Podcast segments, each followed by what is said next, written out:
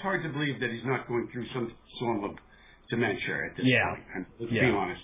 But if that's the case, and it was the whole time, um, it's sad that they would put him through that for just their political needs. Look at, first of all, does Joe really need to know where he is? Well, of course he is, but the reality is he's not controlling the strings behind the scene there. Well, that's so. You know, I think uh, they'll go with the flow. The press will cover them. The mainstream media is going to cover them on occasion for these types of situations. But Yep. yeah, I mean, it is shameful. It, look, it's shameful that there were. This is where we are in politics in 2021 in the United States, and not just any politics. The president of the United States that gets Yeah. into office, you know, hides throughout the election cycle, gets into office, um, is probably there as the puppet, as I think we all know, Yep. and um, you know he's being used and abused, as you just said. It's shameful. And if this is what those that voted for Joe thought they were getting, I think the American people need to take a look in the mirror and start doing their own investigating and not just believing what they hear on the mainstream media. Yes, yes. It is Gary S. Goldman with us today. He joins us live here in our broadcast, the author of My Big Mouth and the Ugly Truth, Taking the Stress Out of Opinions versus Facts, that is available on Amazon. And Gary joins us today here in our big program.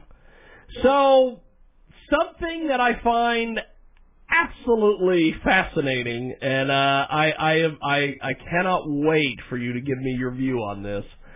But right before they got ready to approve Nancy Pelosi as the Speaker of the House, there was a there was a movement online that was started by Jimmy Dore, uh, formerly of the Young Turks. He's went off and gained his gained his composure and is now an actual real progressive.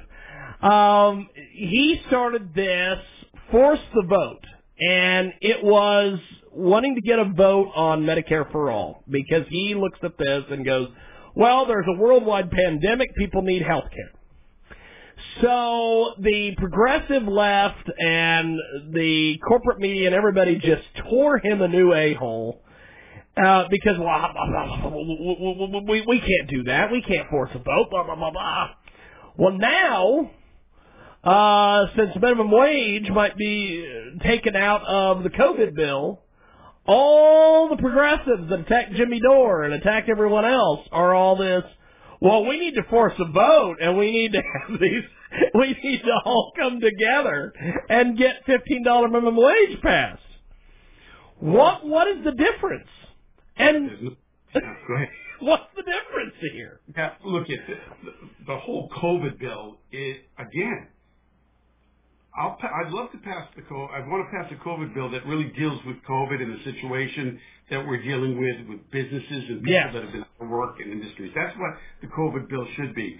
Minimum wage should have nothing to do with it. I think we both know that. And Yeah. there are a lot, there's a lot of other stuff in that bill. You know, Nancy Pelosi's pet projects, Chuck Schumer's pet projects, and everyone in between. So the American people, once again, are being, you know, sold a bill of goods with the word COVID.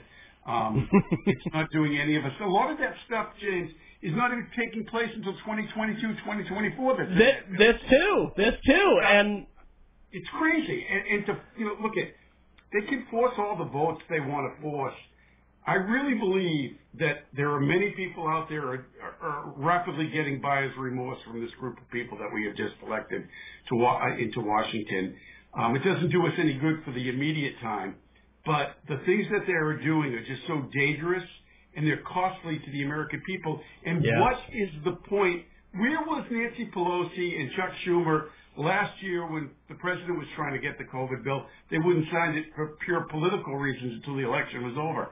I mean, the hypocrisy in what they're doing, if people can't see through this, then again, we really have a problem as a society as a whole that we can't see through what's going on here.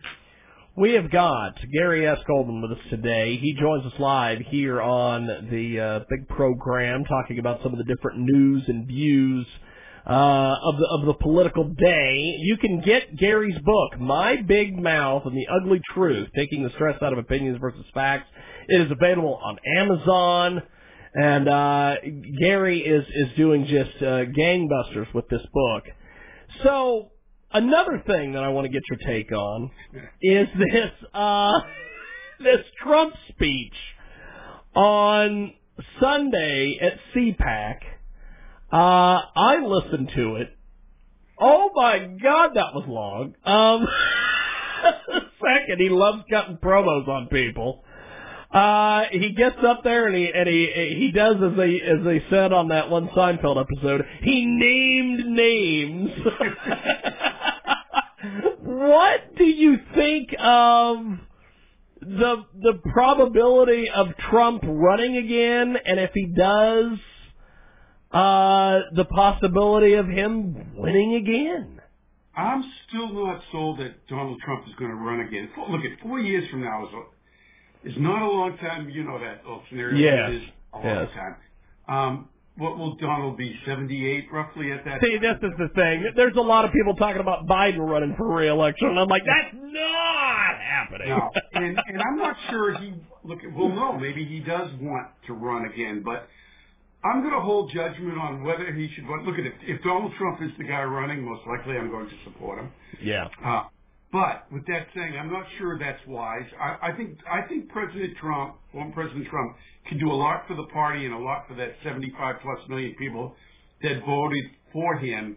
If he can be the advocate going forward, so we retake the you know the House. He honestly, Gary, could be the Republicans' version of Obama because one of the things that happened when when Obama, you know, this this last election cycle, when they wanted Joe to be the nominee, uh, there's a lot of people that said that he gave all these people phone calls and said, "Hey, you know, if you get out of the race and and support Biden, we'll we'll take care of you later."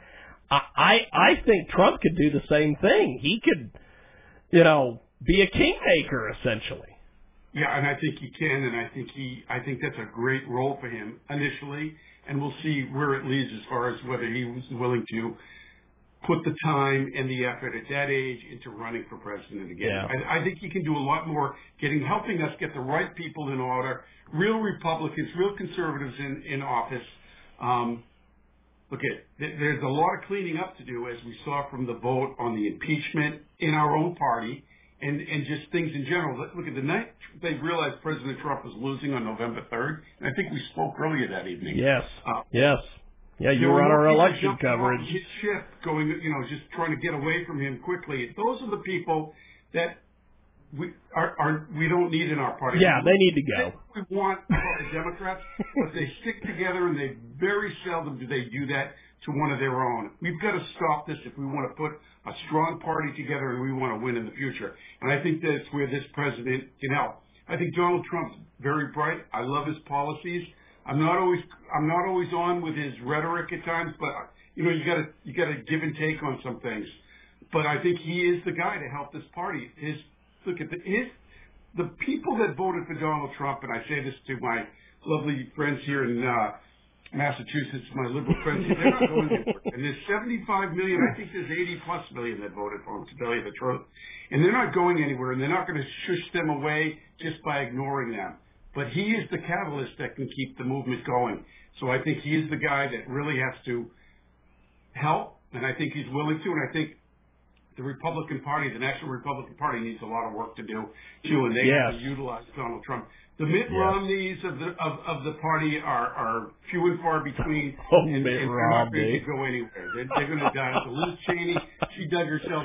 She really put herself in a corner. Uh, Nikki Haley, I think, has some problems. I I don't know, not even understand why she did that so soon to President Trump. Um, she'll have some explaining to do as time goes on. But Yes. uh, Donald Trump's the guy to move the party forward. If you saw the crowds there Sunday night, in and out of where he was speaking, and that's all people wanted to hear was former President Trump. I'll I'll tell you, it's it, it people people love as as uh, as I always like to say, they love the wrestling promo. They they love him getting up there and you know naming names and and talking about how he's going to do this and he's going to do that. You know, uh, something that uh, one final thing I want to get your your take on here, my friend, is this uh this Joe, I, and I, I, I got to get out of saying Joe Biden because we all know Joe Biden ain't running nothing. Uh, but the Biden administration, or, or as my good friend Frank Cornigio said earlier this week, the Biden-Harris administration, um, Biden only declared a state of emergency for 77 counties rather than the entire state of Texas following this winter storm. What is going on with this? Well, I, I think it's pure. Pol- I think we both know it's pure politics. But here, yes. look at there was no reason. Maybe not every county was going to get declared, though. It, it, you can always declare the emergency, then pull it back as well. Well, yeah.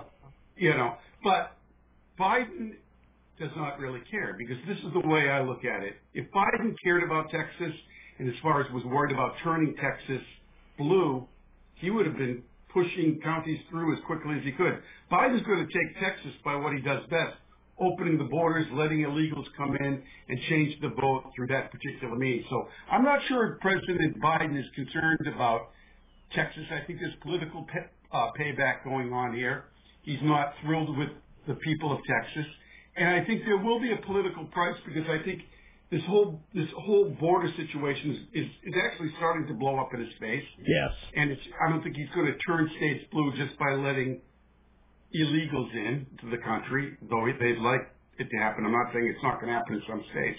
Oh, but yeah. I think it, there's a political calculation here, and I think it's going to blow up. There's no reason. Look, I have friends in Texas. I've talked to them recently. It's a disaster down there, James. What's going on? Yes. Uh, people's Yes. houses, their homes, you know, businesses are ruined. There's a lot of work to be done. So not to declare it, not to send in your disaster teams and do the evaluation, um, and have them on standby like President Trump did with hurricanes that either came or they didn't come. There's no sense of urgency here, and there's no sense of urgency because it's a political matter on the Biden Harris or the O Biden Harris. it is Gary S. Goldman with us today, and uh, Gary, uh, bring us up to speed on on on the radio program, the books, everything. Yeah, so the book is, as you've been pointing out, and thank you, is doing well, and the the uh, radio show's doing great. We're on, we're on five stations in New England now, six stations. Wow. So we, you know, we're in all all just about all the New England states, and we are actually looking and talking with somebody about putting the show on five mornings a week. So Wow. a lot going on. I'd say by the middle of the summer, we hope to be on, hopefully, on a daily basis on a large Metro Boston station, along with keeping all of the stations that we have in New Hampshire, Maine, and keeping them on board as well. So it's it's going well. You know, I don't have to tell you, it's a lot of work. It, it, it's Yes. just uh, constant, Yes. constant work. I do more reading now than I did in grade school. Let's put it. well, Gary, you are always a treat, my friend. Thank you for doing this, and uh, I look forward to our next conversation. Thank you, my man. Thanks, James. Have a wonderful day. Appreciate it. There he goes, Gary S. Goldman, the nationally recognized host of Business Politics and Lifestyles. Of course, it is a weekly talk program, maybe going to be five days a week. Holy smokes. Congratulations to Gary on the book as well. We are going to take a brief time out. When we come back, we have got more coming up here on our big program.